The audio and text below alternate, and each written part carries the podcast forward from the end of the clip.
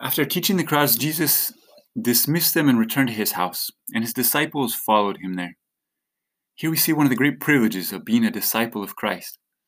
When the crowds go away, he remains alone with them, and he begins to explain to them what he taught the crowds in parables.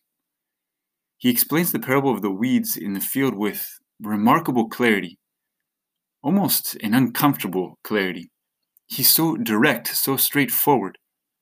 He speaks of realities that oftentimes we don't think about or maybe don't fully believe. At least our belief tends to be vague and unclear. He speaks of the evil one, the devil. He speaks of angels.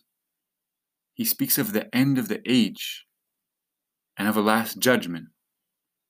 He speaks of two destinies heaven and hell it's worth asking ourselves do I really believe this? Do I see the world as Christ sees it? Have I accepted with my whole heart and my whole mind His revelation, His clear teaching? Do I believe in a final judgment in which all my actions will be pre- presented before the Lord and I'll be judged in mercy on my life? Do I believe in an invisible world, in angels and demons? Do I believe that I have an eternal soul and that all humans do? And that that soul has only two possible final destinies heaven and hell. Well, these can be hard things for us to believe because we live in a secular age.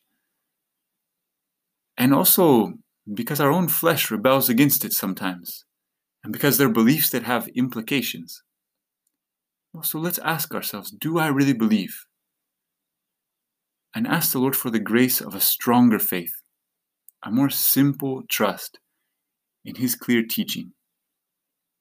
It's a privilege to hear the Word of God, as only the disciples do. He says to finish his gospel, Whoever has ears, ought to hear. Let's ask for the gift of hearing his teaching with faith.